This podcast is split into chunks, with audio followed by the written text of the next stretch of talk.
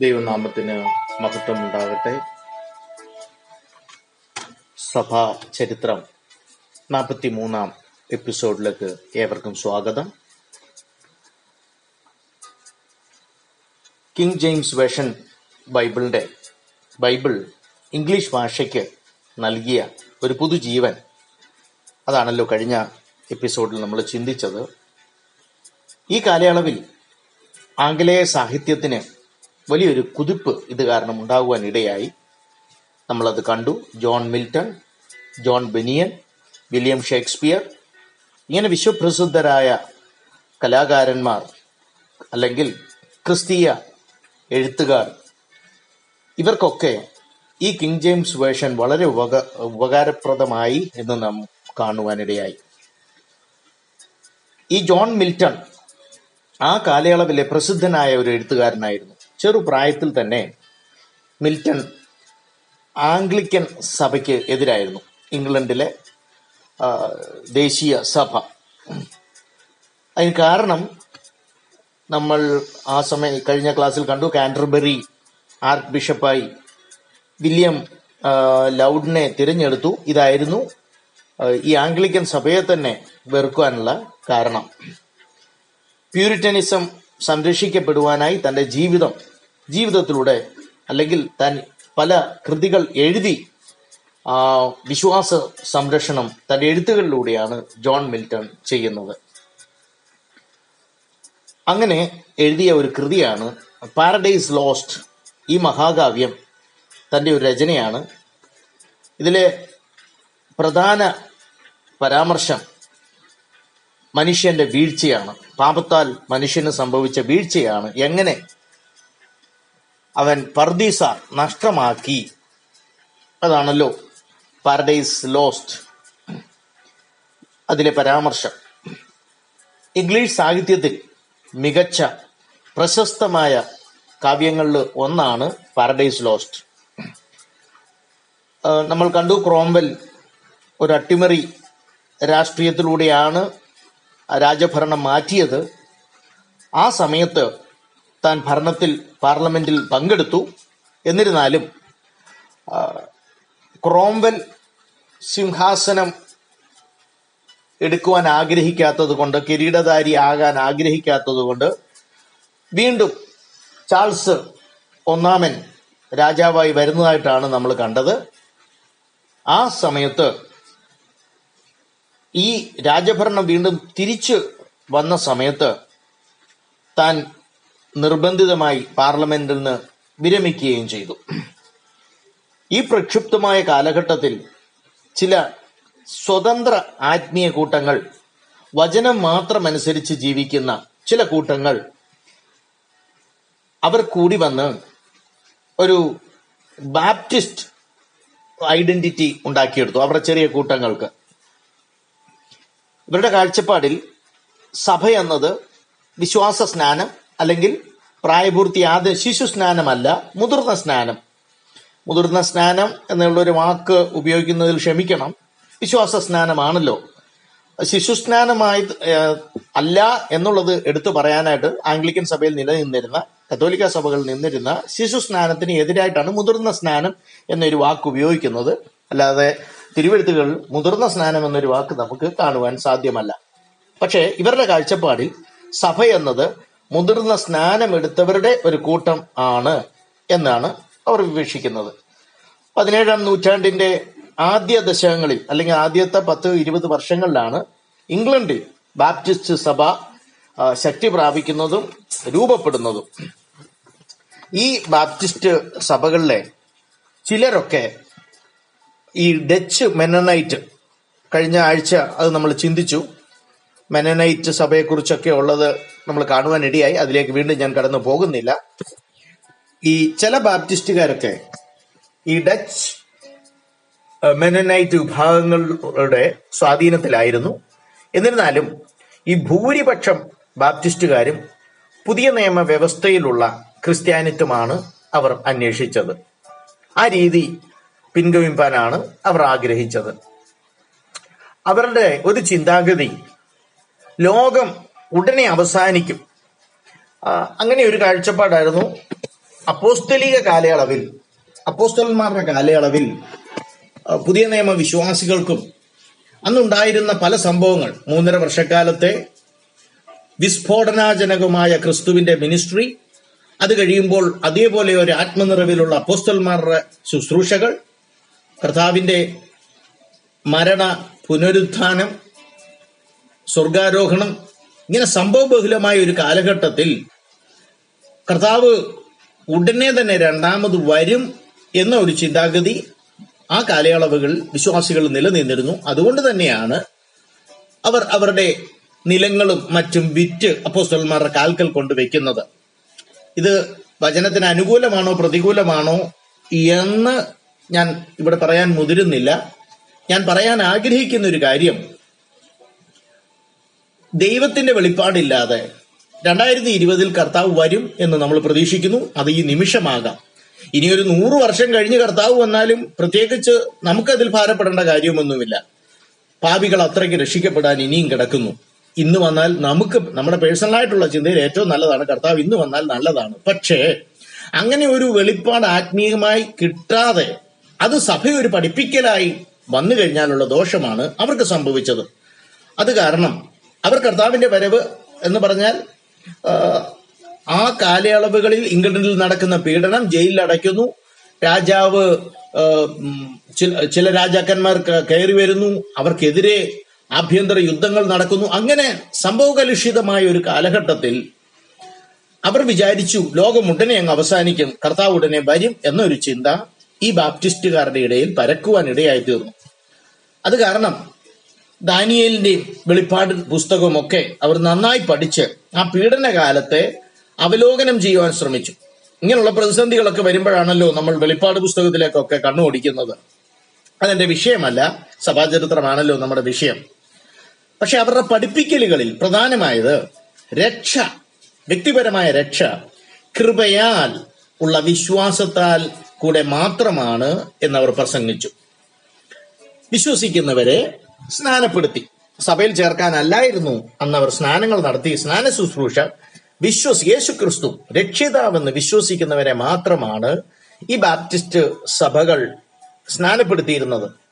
അപ്പോൾ തന്നെ ബാപ്റ്റിസ്റ്റ് സഭകൾ പൂർണമാണ് എന്ന് ഒരു അവകാശവാദം പറയുവാൻ ഞാനില്ല. ഈ ലോകത്തിലുള്ള ഒരു സഭയും അതിന്റെതായ ന്യൂനതകൾ ഉള്ളതാണ്. ഒരു സഭയ്ക്കും ഞങ്ങളാണ് പെർഫെക്റ്റ് ചർച്ച എന്ന് ആർക്കും പറയുവാൻ പറ്റത്തില്ല. നമ്മൾ നോക്കുമ്പോൾ ന്യൂനതകളൊന്നുമില്ലെങ്കിലും മാനുഷികമായ മാനുഷിക ഭരണത്തിന് കീഴിലാണോ നടത്തിപ്പിൻ കീഴിലാണോ തെറ്റുകൾ സംഭവിക്കാനും തിരുത്തുവാനും ഒക്കെ സമയങ്ങളുണ്ട്. അപ്പോൾ വിശ്വസിക്കുന്നവരെ സ്നാനപ്പെടുത്തി. സഭ അന്നുണ്ടായിരുന്ന ഭരണവ്യവസ്ഥയുടെ അധീനതയിൽ നിന്ന് സ്വതന്ത്രമായിരിക്കണം എന്നവർ ഡിമാൻഡ് ചെയ്തു. അവർ ആവശ്യപ്പെട്ടത് അതാണ് രാഷ്ട്രമല്ല സഭയെ ഭരിക്കേണ്ടത്. ദൈവാത്മാവിനാൽ നിയോഗിതരായ നിയോഗിക്കപ്പെട്ട ഇടയന്മാരും മൂപ്പന്മാരുമാണ് ദൈവസഭയെ നയിക്കേണ്ടത്. സഭ പൊളിറ്റിക്സിൽ നിന്ന് രാഷ്ട്രഭരണത്തിൽ നിന്ന് രാഷ്ട്ര അല്ലെങ്കിൽ സ്റ്റേറ്റിന്റെ പവറിൽ നിന്ന് സ്വതന്ത്രമായിരിക്കണം. ഒരിക്കലും ഇന്റർഫിയർ ചെയ്യുവാൻ പാടില്ല എന്ന ഒരാഗ്രഹമാണ് എന്നൊരു ആവശ്യമാണ് അവർ മുമ്പോട്ട് വെച്ചത്. പാസ്റ്റേഴ്സ് എൽഡേഴ്സ് ഇവരൊക്കെ സുവിശേഷ പ്രവർത്തനങ്ങൾ നടത്തുകയും അപ്പോൾ തന്നെ അവർ ഉൾപ്പെട്ട് നിൽക്കുന്ന പ്രാദേശിക സഭകളിൽ അവർ ശുശ്രൂഷിക്കുകയും ചെയ്തുകൊണ്ടിരുന്നു. അങ്ങനെയാണ് ഇംഗ്ലണ്ടിൽ ആ പതിനേഴാം നൂറ്റാണ്ടിന്റെ ആദ്യ ദശകങ്ങളിൽ ബാപ്റ്റിസ്റ്റ് ചർച്ച് വേരൂന്നുവാനും വളരുവാനും സ്ഥാപിക്കപ്പെടുവാനും ഒക്കെ ഇടയാകുന്നത്. പല ബാപ്റ്റിസ്റ്റുകാരും നമ്മൾ കഴിഞ്ഞ ദിവസം കണ്ടതുപോലെ ഒലിവർ ക്രോംവെലിന്റെ ആർമിയിൽ സേവനം അനുഷ്ഠിച്ചിരുന്നു നമ്മൾ ആ രാജാവിനെ സ്ഥാനഭ്രഷ്ടനാക്കുവാനായി നടന്ന ആഭ്യന്തര യുദ്ധം അതൊക്കെ നമ്മൾ കഴിഞ്ഞ ദിവസം ചിന്തിച്ചല്ലോ. ഈ ക്രോംബൽ ഭരണം ഏറ്റെടുത്തപ്പോൾ ബാപ്റ്റിസ്റ്റുകാർക്ക് വേണ്ട ആരാധനാ സ്വാതന്ത്ര്യം നൽകി. സ്വതന്ത്രമായി ആംഗ്ലിക്കൻ സഭയുടെ കെയർ ഓഫിലല്ല സ്വതന്ത്രമായ ആരാധന നടത്തുവാനുള്ള സ്വാതന്ത്ര്യം ബാപ്റ്റിസ്റ്റ് സഭകൾക്ക് ക്രോംബൽ നൽകുവാൻ ഇടയായിത്തീർന്നു. പക്ഷെ ഏറ്റവും വലിയ പാളിച്ച ക്രോംബൽ വളരെ വിനീതമായി തനിക്ക് ആ, മറ്റുള്ളവർ പ്രേരിപ്പിച്ചെങ്കിലും താൻ കിരീടധാരണം നടത്താതെ താൻ താൻ ഒരു രാജാവിനെ പോലെ സിംഹാസനത്തിൽ ഇരുന്ന് ഭരിക്കുവാൻ താൻ ആഗ്രഹിച്ചില്ല. എന്നാൽ ചില ബാപ്റ്റിസ്റ്റുകാർ രാജ്യത്തിന്റെ സഭയുമായി ചേർന്ന് നിൽക്കാൻ ആഗ്രഹിച്ചു. എന്നാൽ ഭൂരിപക്ഷം ബാപ്റ്റിസ്റ്റുകാരും ഒരു സ്വതന്ത്ര കൂട്ടായ്മകളായി മാറുവാൻ ഇടയായിത്തീർന്നു. പ്രാദേശിക സഭകൾക്ക് അവർ പൂർണ സ്വാതന്ത്ര്യം അവകാശപ്പെടാതെ പൂർണ ഇൻഡിപെൻഡന്റ് ആയിട്ട് ഫുള്ളി ഇൻഡിപെൻഡന്റ് എന്നുള്ളൊരു കൺസെപ്റ്റ് അല്ല. എന്നാൽ ഒരു ദേശത്തുള്ള പ്രാദേശിക സഭകൾ തമ്മിൽ ഐക്യതയും പരസ്പര സഹായമൊക്കെ ചെയ്ത് ഒരു അസോസിയേഷൻ ഒരു ബാപ്റ്റിസ്റ്റ് അസോസിയേഷൻ അസംബ്ലി ഉണ്ടാക്കി അതിന്റെ കീഴിൽ സ്വാതന്ത്ര്യത്തോടെ പ്രവർത്തിക്കുവാനുള്ള അനുമതിയാണ് ആ കാലയളവുകളിൽ ബാപ്റ്റിസ്റ്റ് സഭകൾ നേടിയെടുത്തത്. ഈ മുൻപ് ഞാൻ പറഞ്ഞ പോലെ ആഭ്യന്തര യുദ്ധകാലത്ത് അല്ലെങ്കിൽ ഈ ക്രോംബലിന്റെ ഒക്കെ സമയത്ത് ഒലിവർ ക്രോംബലിന്റെ ആഭ്യന്തര യുദ്ധകാലത്ത് പാർലമെന്റിന്റെ സേനയിൽ ഒരു ഭടനായിരുന്ന വളരെ യൗവനക്കാരനായിരുന്ന ഒരു വ്യക്തിയായിരുന്നു ജോൺ ബെനിയൻ. നമ്മൾ കിങ് ജെയിംസ് വേഷൻ സ്വാധീനം ചെലുത്തി അല്ലെങ്കിൽ അതിൽ നിന്ന് വളരെ പ്രയോജനപ്പെട്ട എഴുത്തുകാർ ആ കാലയളവിൽ ഉണ്ടായി എന്ന് നമ്മൾ ചിന്തിച്ചല്ലോ. അതുകൊണ്ടാണ് ജോൺ മിൽട്ടനെ കുറിച്ചുമൊക്കെ പറയുന്നത്. അടുത്ത വ്യക്തിയാണ് ജോൺ ബെനിയൻ. ബെഡ്ഫോർഡിലെ ഒരു സ്വതന്ത്ര ബാപ്റ്റിസ്റ്റ് കൂട്ടായ്മയായി ഇദ്ദേഹം ഇടപെടുവാൻ ഇടയായി. അപ്പോഴാണ് തന്റെ ആത്മീയ പാപ്പരത്വം താൻ ഒന്നുമില്ലല്ലോ ആത്മീയമായി നശിക്കപ്പെട്ട ഒരു വ്യക്തിയാണല്ലോ എന്ന് താൻ മനസ്സിലാക്കി. അവരുമായിട്ടുള്ള ഇടപെടകിൽ ഇടപഴകൽ ഇടപഴകി വചനം മനസ്സിലാക്കുകയും ആ കാലയളവിൽ താൻ രക്ഷിക്കപ്പെടുകയും ചെയ്തു.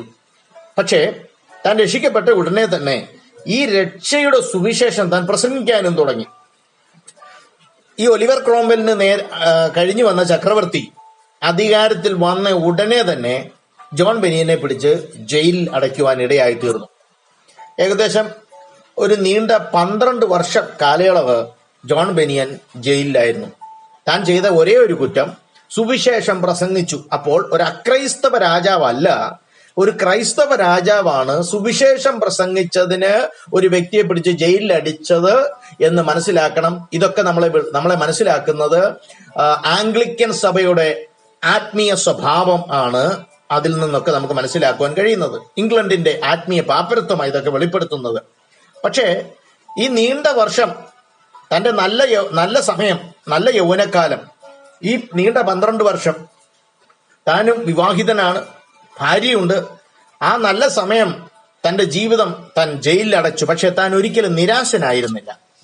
ഈ സമയം തന്റെ ആത്മീയ ആത്മകഥ എഴുതുവാനായിട്ടാണ് താൻ ഉപയോഗിച്ചത്. അത് മാത്രമല്ല മറ്റനേകം പുസ്തകങ്ങളും താൻ എഴുതി. ഒന്ന് പ്രതിസന്ധികളല്ല നമ്മുടെ ജീവിതത്തിൽ വരുന്ന പ്രതിസന്ധികളല്ല ഇങ്ങനെയുള്ള പ്രതിസന്ധികൾ നിറഞ്ഞ സാഹചര്യങ്ങളെ പ്രാർത്ഥനയോടുകൂടി നമ്മൾ എങ്ങനെ ഉപയോഗപ്രദമാക്കുന്നു എന്നുള്ളതാണ് നമ്മുടെ ജീവിതം കൊണ്ട് അർത്ഥമാക്കേണ്ടത്.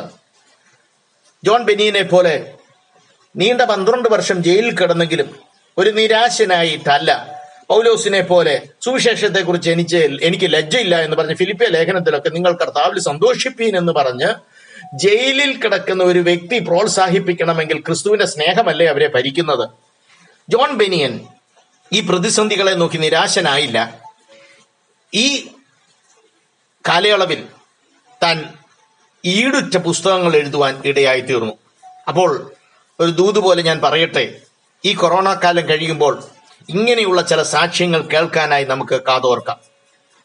ഈ സമയത്താണ് വിശ്വപ്രസിദ്ധമായ പരദേശി മോക്ഷയാത്ര പിൽഗ്രിംസ് പ്രോഗ്രസ് എന്ന പുസ്തകം താൻ എഴുതിയത്. നമുക്കറിയാം വായിച്ചിട്ടുള്ളവർക്കറിയാം രൂപ രൂപ രൂപകാത്മകമായി ഒരു വിശ്വാസിയുടെ ജീവിതം വരച്ചു കാട്ടിയിരിക്കുകയാണ് ജോൺ ബെനിയൻ ഈ പുസ്തകത്തിലൂടെ. നാശപട്ടണത്തിൽ നിന്ന് നിഴലിന്റെ താഴ്വരയിൽ കൂടി മായച്ചന്തയും കടന്ന് ഒരു നിത്യപട്ടണത്തിലേക്ക് യാത്ര ചെയ്യുന്ന ഒരു യാത്രികൻ. അതാണ് ആ ക്രിസ്ത്യാനിയുടെ കഥയാണ് പരദേശി മോക്ഷയാത്ര. ഒട്ടുമിക്ക ആൾക്കാരും ഈ പുസ്തകം വായിച്ചിട്ടുള്ളത് കൊണ്ട് ഞാൻ അതിലേക്ക് കടക്കുന്നില്ല. ബിഷപ്പിന്റെ അരമനയേക്കാൾ ജയിലിന്റെ പരുപരുത്ത തറയാണ് ഈ കൃതിയെ ഉടലെടുക്കുവാൻ കാരണം എന്ന് നാം മറന്നു പോകരുത്. ഈ ജോൺ ബെനിയൻ കിങ് ജെയിംസ് വേർഷനിലെ പല പദങ്ങളും കടമെടുത്തിട്ടുണ്ട്. ഇതിലൂടെ തന്റെ കാൽവിൻ ആശയങ്ങൾ ജോൺ കാൽവിന്റെ തന്നെ സ്വാധീനിച്ച ബാപ്റ്റിസ്റ്റ് ചർച്ചിന്റെ ആശയങ്ങൾ താൻ തുറന്നു കാട്ടുകയാണ് ചെയ്യുന്നത്. ക്രിസ്ത്യൻ സാഹിത്യ കൃതികളിലെ ഒരു അമൂല്യ നിധിയാണ് പിൽഗ്രിംസ് പ്രോഗ്രസ് എന്ന് പറയുന്നത് ഒട്ടും അതിശയോക്തിയല്ല. അതുകൊണ്ടാണ് ബൈബിൾ കഴിഞ്ഞാൽ മറ്റു ഭാഷകളിലേക്ക് വിവർത്തനം ചെയ്ത ഭാഷാന്തരം ചെയ്ത ഒരു നല്ല ക്രിസ്ത്യൻ പുസ്തകമാണ് കൃതിയാണ് പിൽഗ്രിംസ് പ്രോഗ്രസ് എന്റെ സമയം ഇവിടെ അവസാനിക്കുന്നല്ലോ. ദൈവം ഏവരെയും ധാരാളമായി അനുഗ്രഹിക്കട്ടെ.